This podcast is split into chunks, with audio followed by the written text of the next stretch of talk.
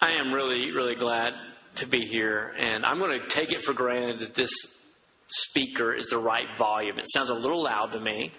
How does it sound to you?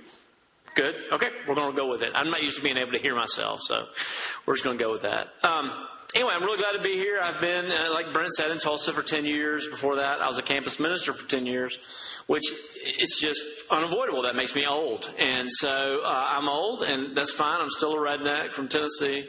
That'll never change. And I got uh, four kids, uh, two of whom will probably be on this campus very soon. One uh, probably next year, and then one probably the year after that.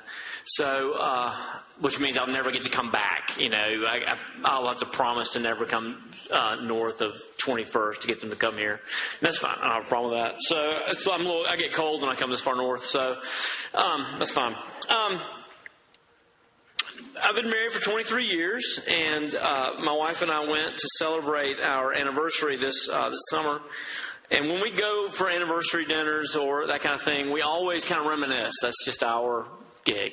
We love to talk about kind of our story and you know tell stories of dinners we've had together and that kind of thing. And uh, the question I asked as the salads were getting made. By the way, if you ever want to do something interesting in town, uh, there's a little restaurant called Celebrity. It's at the corner of Yale and uh, 51st, I think, or is it 44th? I think 51st, and uh, Highway 51. And it looks like a strip joint. It is not. Okay, I'll just I'll say that right. Now it's across the street from a strip joint.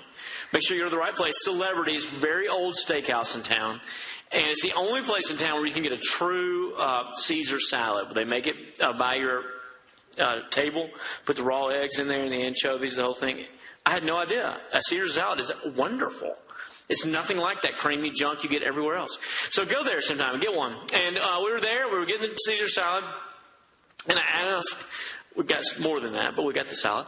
And I asked this question. I said, um, "What would you say is kind of the, the, life lesson of our marriage? Like, what what life lesson has really made, you know, being married to me possible?" And uh, and we just kind of talked that out. And and what I ended up uh, saying was, without forgiveness, relationship is impossible. That's the thing I've learned more than anything else from being married to same, the same person for 23 years, getting up in the same bed, going to, going to the same bed, just kind of that, that absolute, almost um, inescapable relationshipness is that without forgiveness, any relationship is possible. Uh, this is not just talking about marriage. I'm talking about any relationship. If you're going to have friends, if you're going to have friends, if you were going to be in a community in RUF, if you were going to go into a church where there's real community. I'm, I'm glad Brent talked about uh, what we're trying to do as, as a churches here in Tulsa. We're trying to do something that's unique and extremely, we believe, extremely important in this culture because we live in a time when every three or four months, another study comes out that just continues to prove that we are the loneliest culture in history. Uh, as a matter of fact, the, la- the latest thing I read said that, that white men in America have fewer friends than anybody ever in, in world history. Less than one friend per person. Less than one person uh, that you could call in a time of need. We're the, we're the most isolated people in history. And we're trying to stop that. We're trying to bring that to a halt and actually bring people into relationship, put people in churches that are not, not mega churches, very intentionally not mega churches, churches that are small enough that somebody will notice if you're not there. Churches that are small enough where people will, will know your name and will care that uh, you're sick, will visit you in the hospital, and will uh, will pastor you. And uh, you know the the the, the growing churches in our culture are ex- more and more anonymous. They're big, they're extremely efficient. They turn the lights out during worship so nobody can see that you're there. You, you can come and leave and never have a relationship, and that's just like everything else in our world. And we want that to end. And, and the thing that we're trying to The thing that's necessary if we're going to produce that is we've got to get into our hearts this understanding that forgiveness is demanded by relationship. It's just demanded. If you and I are going to be friends, you're going to have to forgive me. If you're going to have a, a, true, deep friendship, you're going to have to forgive. You're going to have to forgive small things. You're going to have to forgive them for getting your name seven times in a row. You're going to have to forgive them uh, asking you the same question over and over because they didn't really care enough to listen the first three times you told them. You're going to have to forgive that. You can get mad about that and never come back, right? You, have got to get over that. You're going to have to forgive medium things. You're going to have to forgive not getting invited to parties that you really wanted to get invited to. You're going to have to get, forgive um, not getting. Uh, not being included and not having things remembered that you really wanted to have remembered. And you're going to have to forgive huge things. If you want to have long term relationships, you're going to have to forgive huge things. Uh, when I do premarital counseling, I bring couples in and uh, Third lesson is this. The second lesson is how do you fight? I teach them how to fight. And the third lesson is um, I tell them you are looking at the person who's going to hurt you, who's going to hurt your feelings more often and more deeply than anybody else ever will. That's just what marriage is. You're bringing someone into you in an extremely intimate relationship. They're going to hurt your feelings a little bit every day and a whole lot one day. And if you're not really willing to make forgiveness part of this relationship, an absolute necessity, an everyday act, you have no chance of being happy. You have no chance. If you don't want to make forgiveness part of the culture of this ministry, then it's just going to be a Bible study. It'll never be a fellowship. It'll just we could we could do this online. You could listen to the Bible studies online. But you won't grow. You won't be better people. You won't be more like Jesus if you don't develop a community and you don't learn to forgive each other and love each other. And, and that's, that's the problem. But the good news that this text teaches us, and what I want us to see tonight, is this that God provides for, for community, He provides for forgiveness um, because because every human treats every other human the way they believe God has treated them. Which means this if you deeply believe, if you in, honestly at the very core of your being, if you really believe that the absolute most significant thing about you is that while you were absolutely dead in sin, when you had nothing to recommend you at all, the Lord of the universe, who created and sustained every inch of it, loved you and forgave you. If that becomes the most important thing in your life, then you will be compelled to love everybody else and to forgive the people around you. And you will have community and you will have relationship and you will love freely and you will love with, with a big heart and you will be loved well. Uh, the, the, the, beautiful message from this text is that the gospel does empower forgiveness, and I, and I want you to see that with me. So we're going to read together uh, Matthew from Matthew chapter 18. And I think we're going to start with verse 15. Yeah, we're going to start with verse 15 to give you the context. So uh, why don't you stand to get your blood pumping? And uh, from the point where I stop reading the text, we're going to go for 18 minutes. So don't worry, or we're almost done. I do TED Talks. Let's roll. Thanks for life. It's the first life I've gotten tonight. Rapport. If your brother sins against you, go and tell him his fault between him and him alone. If he listens to you, you've gained your brother. But if he does not listen, take one or two others with you, that every charge may be established by the evidence of two or three witnesses. If he refuses to listen to them, tell it to the church. And if he refuses to listen even to the church, let him be to you as a Gentile and a tax collector. Truly I say to you, whatever you bind on earth shall be bound in heaven, and whatever you loose on earth shall be loosed in heaven. And again I say to you, if two or of two of you agree about on earth about anything they ask, it will be done for them by my Father in heaven. For where two or three are gathered in my name, there I am among them. Then Peter came to him and said to him, Lord, how often will my, will my brother sin against me and I forgive him? As many as seven times? And Jesus said to him, I do not say to you seven times, but seventy times seven. Therefore, the kingdom of heaven may be compared to a king who wished to settle accounts with his servants. When he began to settle, one was brought to him who owed him 10,000 talents. And since he could not pay, his master ordered him to be sold with his wife and children and all that he had in payment to be made. So the servant fell on his knees, imploring him, Have patience with me, and I will pay you everything. And out of pity for him, the master of that servant released him and forgave the debt. But when that same servant went out, he found one of his fellow servants who owed him a hundred denarii. And seizing him, he began to choke him, saying, Pay what you owe.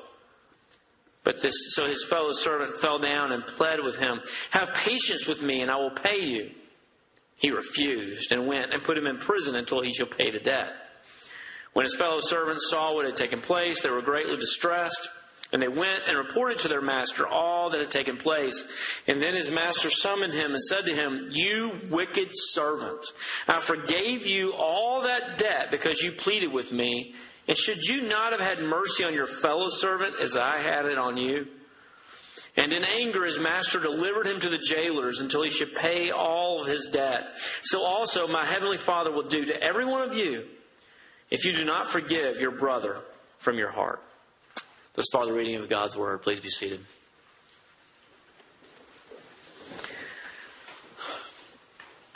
The gospel empowers community because it empowers us to treat others the way we believe God has treated us. And that means, first and foremost, we are forgiving people. Now, the first thing I want you to see is just this multiplicity of forgiveness, right? The question that Peter asks is not, if you'll pay attention, is not simply how often will I forgive my brother. The question is, he comes up and he says, how often will my brother sin against me and I forgive him? Isn't that interesting? He's not asking how many times am I going to have to forgive necessarily. I guess you could say this was implicit in the question. But he's saying, he's also asking, oh, when are they going to get it right? Like, you know, when's Judas going to get, you know, quit, quit being a jerk? When's Peter, I mean, when's, you know, James going to stop making me be the one to wash feet here? I don't know what they argued about, but, uh, but obviously, because they're humans, they, they, were, they were sinning against each other. And, and Peter here is uh, being magnanimous. He's, um, the, the, current teaching in their day was you had a three strike and you're out rule. That's what the rabbis taught. And so he was going to double that and go one more. And he's like, should I, should I forgive seven times? Am I going to be sinned against seven times? And, and Jesus says, look, you're going to be sinned against infinite times. It's infinite. He, he takes the perfect, the number of perfection in their uh, kind of um, tradition and their mythology, the, the number seven was extremely important. Uh, as an aside, those who studied numerology today told us that today was supposed to be the day that Jesus was coming back. So I didn't think I was going to have to do this, and that's why I'm not prepared. But oh well. Um, no, just kidding. They, you know, they really did. That was in the news today that uh, today was going to be the apocalypse. Oh well. Um, not sure why I brought that up. Seven was a very important number. And Jesus says, You're not even close, Peter. 70 times 7. His, his number is basically infinity. How often is your brother going to sin against you? What, at what point can you say, That's enough? I'm not going to put up with you anymore? Never. Never. It's never going to be the last time. Your brother's going to sin against you over and over and you're going to love him over and over. Now, the reason why I read this whole text to you, the, the longer version of the text, is this. We're not talking about Nazi concentration camps here, okay? We're not talk, we're talking about forgiveness within a community, and that community is the church. That's why I, I read to you the text about uh, excommunication and and that kind of thing. And, and you know, Jesus saying, first of all, if your brother sins against you, you need to take him to the church. If you two can't reconcile, then you go to the church. So this is not talking about huge issues. This is not ta- saying that you have to continue to put up with sexual abuse or physical abuse and, and make yourself a victim. That's not what, what's being talked about here. He's not saying, uh, and I, I, think this is important enough, to, worthwhile enough to say, like, if you are being abused, you owe it to society to report it. Okay, that's you're not being a bad Christian if you uh, report something like that. that. That's not what's going on here. You owe it to all the future recipients of abuse from that person to report it. What's going on here is life in community, and it's going to require forgiveness. And in order to have that forgiveness, we have to have the cross central to us. The, the fact that we are forgiven people has to be absolutely central. It has to be what we see everybody else through. Um, one of the things I do every Sunday in our church, we offer the Lord's Supper every Sunday. And I do it, I don't tell anybody about it. This is the first time I've ever spoken publicly about this. But um, I, I hold up the, the wine glass. I, am the one who got to decide how to do this because I planted the church, and so we have full shot glasses. You get a lot of wine in my church. I didn't want to do thimbles. I want to do big glasses, as big as I thought I could afford. And um, so I hold up the shot glass, and I look through the glass at the congregation every Sunday. And that's, that's a reminder to me that I am seeing people through the blood of Christ that's been shed for me that's, that, that's a reminder to me that I am forgiven. And I'm, and I'm trying to see everybody else through that blood. Um, my favorite, one of my favorite writers is a guy named Larry Crabb, and he ran a counseling center for years. And he would allow the students to do the counseling. Uh, if they had, when they had someone they really couldn't help that was kind of beyond their expertise, uh, they would uh, give him the cases. And there was a case where this girl had been just terribly abused by her parents and had abandonment issues, and as a result of that, didn't feel like she was worthy of being loved, and she was extremely self-destructive uh, in, in her relationships and everything else. And and nobody could really help her, but they all loved her. They wanted, wanted her to get help. So they begged Dr. Crabb to come meet with her, and he was glad to do that. And, and he sat down uh, to meet with her the very first time they met. She walked into the office, and he said, I want you to know I've already read your file. I know all about you. I know that's a little bit awkward, but I know all about you. And before you ever sit down, I'm going to tell you this. You will never get anywhere until you forgive your parents. And she instantly just got furious. And instead of sitting down in her chair, she picked it up and she threw it at him. And she walked out. Six weeks went by and she went, she made another appointment. He came, she came in, he, she, he said, she sat down, he said, before we ever start talking, we're going to get this out. You will never get anywhere. You will never begin the healing process until you forgive your parents. And she just sat there and cried. That's all she did. Wasn't another word said that during that hour. She just cried. She left. Four weeks later, made another appointment. She came in. Dr. Crabb said, How are you doing? She goes, I'm never going to get anywhere until I forgive my parents. He said, Why? And she said, Because what my sin cost Jesus was worse than what my parents did for me. That's how I'm going to forgive them. If we're going to be a community of forgiven people, what it means to be in the church is this. When you walk in that door, what it means is this you believe that you are so broken that the Lord of the universe who created space, time, and dimension, had to become a man and die for you. Nothing short of that would save you. And you believe that all you and all the people around you are so loved, are so valuable, that the Lord of the universe, who upholds space, time, and dimension, would freely and gladly die for them.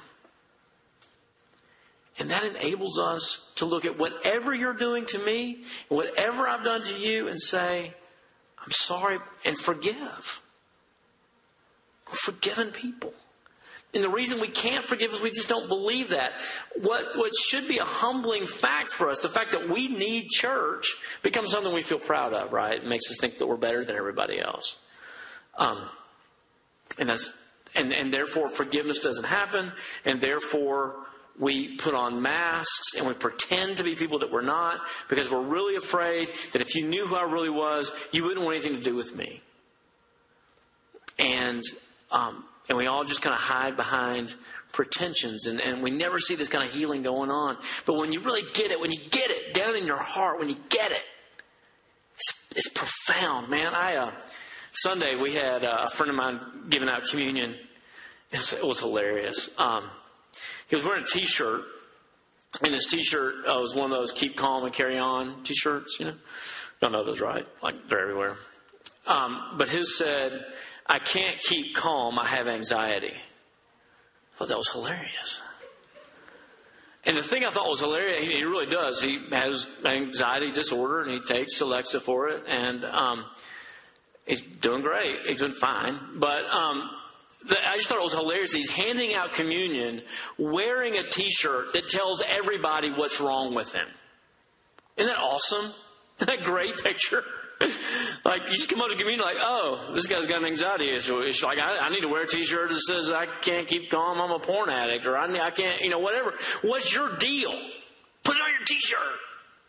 That's the opposite of wearing a mask that says we're all fine. And that, to me, that's just a powerful thing, and it and it it enables me to really love the real you. I don't have to love the mask that you hide behind. We can be honest with each other. We can forgive each other. That's the community we live in. Forgiveness is, is multiple. It's, it's, it's demanded by life and community, and it's central to life and community. And forgiveness uh, is extremely practical in life and community. Forgiveness doesn't come easily. It's something that you have to practice. You have to just do it. You have to decide that you're going to grant forgiveness before it can be, uh, before you feel it. You don't feel forgiveness and you, you, first. You, you, you grant it first. Forgiveness is a, is a, is a, it is a conscious decision. It's a deliberate choice uh, in the Old Testament, what you'll oftentimes hear God saying is, I will remember your sin no more. It's the deliberate choice that I will not treat you by remembering your sin. It means I'm not going to punish you to your face. I'm not going to uh, recite your sin to you. And every time I see you, I'm not going to yell at you and remind you what you've done to me. I'm not going to I'm not going to punish your sin behind your back. When your name comes up in conversation, I'm not going to roll my eyes. I'm not going to be like, well, if you just knew what I knew. I'm not going to talk bad about you. I'm not going to assassinate your character. Uh, forgiveness means I will not punish you in my heart. When your name comes up, when, when I see you, I'm not going to remind myself of all the things that you've done against me. I'm not going to feel that, that wicked uh, sense of satisfaction that comes from me reminding myself of how you've hurt me and, and that allowing me to kind of feel better than you. I'm not going to do those things. Instead, I'm going to pray for you. I'm going to care about your well being. I'm going to do what's best for you. As hard as that is. We have a little uh, booklet on, on our back table at church. It's called Forgiveness. And it's written by a pastor named Dan Hamilton. And in it, he uses the illustration of himself when he was growing up or when he was in his 20s. He lived in a pretty small town and uh, he was engaged to get married, and, and his girlfriend, his fiance, broke off their engagement uh, said she did not want to marry him. And then, uh, not long after that, she married someone else. And whether she had been uh, cheating on him, or, you know, he never knew. It didn't really matter. But he was just terribly hurt by it. The problem was that we're in a very small town, pretty small community, and, and he, he still saw her for years. He saw her all the time. And he said, every time that he saw her, And he chose not to turn the other way. He chose to not pretend like he hadn't seen her and just kind of give her the icy, you know, the, the ice her out. Every time her name came up, and he had the opportunity to say something bad about her, but didn't. Every time he thought about her and, and had the chance to just remind himself uh, of how badly she had treated him, but he didn't. Every time he had to make that conscious choice of not reminding himself of how much she had hurt him, every time he decided to not do that, he, said, he said he felt a searing pain. It felt like thorns on his brow and nails through his wrists. And the only thing that enabled him to do it was knowing that he had been forgiven that much, that he had been loved that much. It's a conscious choice to believe that the most fundamental thing about me is I am a forgiven person. As I receive that forgiveness, it comes out on others. And I'm enabled to forgive others. It has to be received and has to be practiced. And ultimately, it is non negotiable. This would be such a great parable if Jesus had just stopped in the middle. Wouldn't it? That's awesome. The king forgives the guy and everybody's happy. That'd be awesome. He just wouldn't do it. Jesus just, I don't know, he, he wasn't a real good storyteller.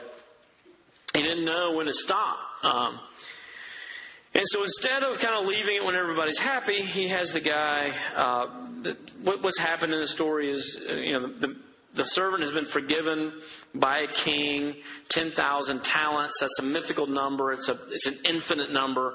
You could not get there. Uh, the talent, their money wasn't like ours. Like all ours is all, you know, like ones and tens and twenties, so it's all, all based on numbers. Their, their money was just kind of completely different. You know, they had denarii and shekels and silver shekels and gold shekels. The highest denomination they had was um, the talent. The, the, roughest thing you can equate it to is a year's salary, but um, even that's depends on what your job was. A lot of people would never make that much in a year.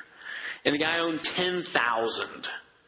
Uh, it was a number that would not be reached. It was not a numbered uh, community. And what Jesus really did was he picked the highest number that they ever used in their accounting. And he, so this was an infinite sum. So the man was forgiven an infinite sum and he goes and he finds somebody who owes him significantly. A hundred denarius, a denarius was one day's wage for a, a day a day laborer. A hundred, you know, that's, um, that's three months' salary. It's significant. And the guy says, "Forgive, you know, give me a little time." And he refuses to forgive, and he and he and he beats the man, has him thrown in prison. So the king goes out and finds this unforgiving servant, has him arrested, said, I forgave you all this amount. You should have also been forgiving. And because he wasn't, he threw him in prison and had him tortured until he paid the full amount, which we've already said it would never have happened. So he got tortured forever. And then just to top it all off, in case you're not paying attention, Jesus says, and that's what God's going to do to you. Really? If you don't forgive your brothers from your heart, God's going to throw you into prison and torture you forever. Now, that's a little harsh. Jesus? Come on, cut us a break. Presbyterians, uh, I don't know if y'all know this, but Presbyterians pay their pastors pretty well, which is good because I'm a Presbyterian pastor. And um, one of the reasons we get paid well is because we know Greek. And I secretly think that the reason why uh, people like that so much is so that whenever there is a passage in the Bible that's uncomfortable and you don't like it, you can say, you, you know, you can look at me and I can say, well, in the Greek, it doesn't mean what it seems to mean. Um, by the way, there's nothing in the Greek that's not in the English. That's a complete waste of money, and uh, it's it's just not true. I, I, I, have tried, tried and tried for years to make this text not say what it says because it looks like it says, if you don't forgive your brother from your heart, you're going to hell forever. That's what it looks like it says. So I really tried for it to not say that. And what I found as I studied and I studied and I studied, like, surely there's a way out of this. What I found was Jesus actually says that five times. It's one of the phrases he repeats more than any other. When he teaches the Lord's Prayer, uh, and, and, just kind of in places where you never would have expected it after he cleanses the temple. Um, if you will not forgive your brother from your heart, my Father in heaven will not forgive you. And I, I think there's reasons for that. I've, I've really spent a lot of time over my life meditating on why it's such a big deal. And uh, I've come up with three things that are helpful to me, or just, I don't know, my ideas. One is because forgiveness is just internal. It can't be faked, right? I mean, if it was something external, if you don't go to church 48 times out of a year, you can't go to heaven. We'd all make it, right? Uh, if you don't quit smoking, you can't go to heaven. I think we'd, we'd quit smoking. You know, it, it's, it's, you know, if you don't tithe, you can't. You're going, you're going to go to hell forever. Like we would find a way to give that ten percent. If it was just anything external, you know, we would do it. But forgiveness can't be faked. It's internal. It's it's it's part of who we are. You, it's kind of between you and God. You can fake whether you're nice to somebody or not, but you know whether you've done it or not. I think it's also a sign that of whether or not the gospel has really gotten in your heart and done a work because until it does, until the Lord changes your heart, then you are the most important thing in your world. So when someone offends you, they've done the worst thing in the world. So how can you forgive that? But once the Lord's shown you that He is the, the most important thing, then, then you realize that He's forgiven, you're offending Him. It, it changes you. But I don't know. That's speculation. I know this for sure. Striving to forgive people from your heart will force you onto your face in prayer because if someone's really hurt you, you can't do it ultimately the reason why I think Jesus says this is the mark of whether you're truly saved or not is because you can't do it. You can't. And it's going to make you cry out to be different. Okay? Let me illustrate. Um, this is who I am.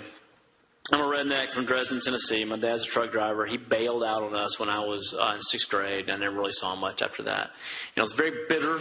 Uh, uh, I carried bitterness about that for years and years and years. Um, I went to seminary and I graduated, uh, and I was uh, very educated and very intelligent uh, and very intolerable. You, couldn't stand me. I was the most self righteous person I've ever known. And, uh, and, to, what I mean by that was I was crass. Um, I uh, what I thought was hilarious was just to do things that were just kind of unexpected, and I thought funny, but just mean. So if someone would, one time uh, people someone would knock on the door and say, "Hey, I hate to interrupt you, but my response is always to say, well, then don't,' and slam the door. I think that's hilarious, don't you? Not very nice, but it's funny. That's the kind of thing I did all the time. Um, I was uh, sure of that all of my opinions were absolute biblical truth, so that when uh, the students in my seminary had a Super Bowl party uh, and watched the Super Bowl in the uh, seminary uh, cafeteria, I wrote a letter protesting that to the dean because that was not something that was appropriate to do on the Lord's Day. The Sabbath was not to be used to worship football. That, that's who I was. I was that guy, utterly intolerable, extremely bitter extremely self righteous.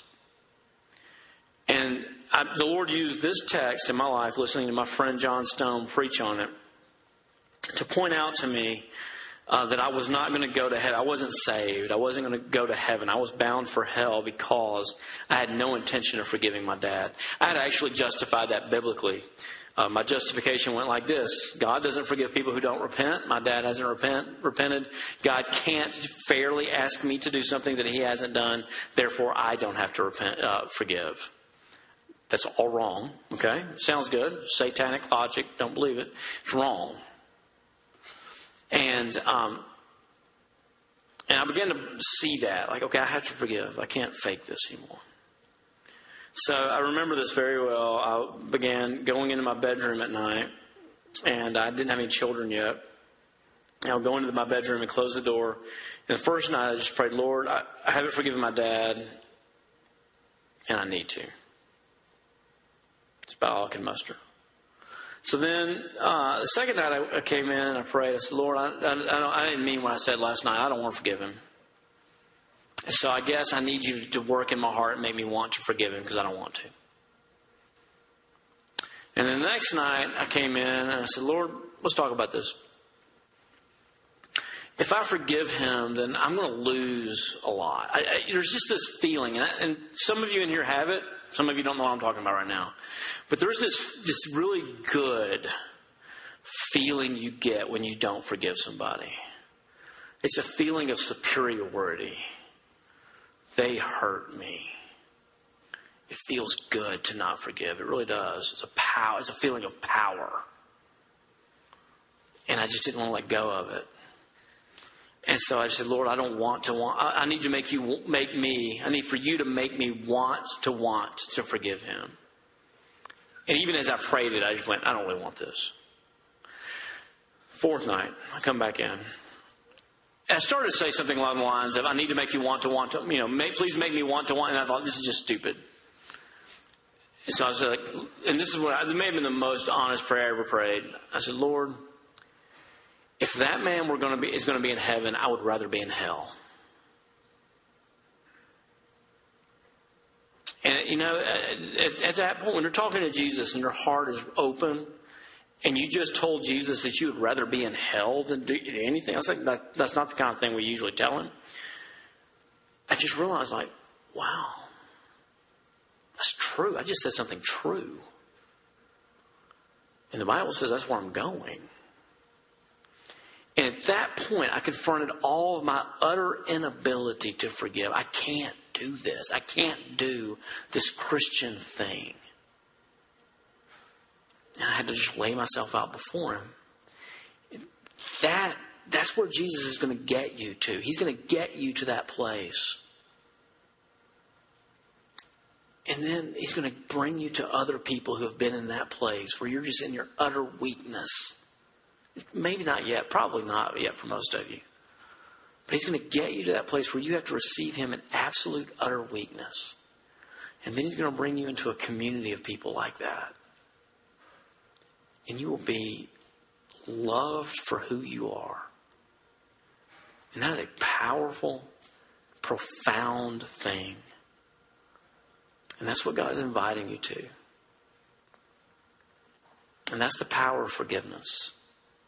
And, and I want you to know it. Please pray with me.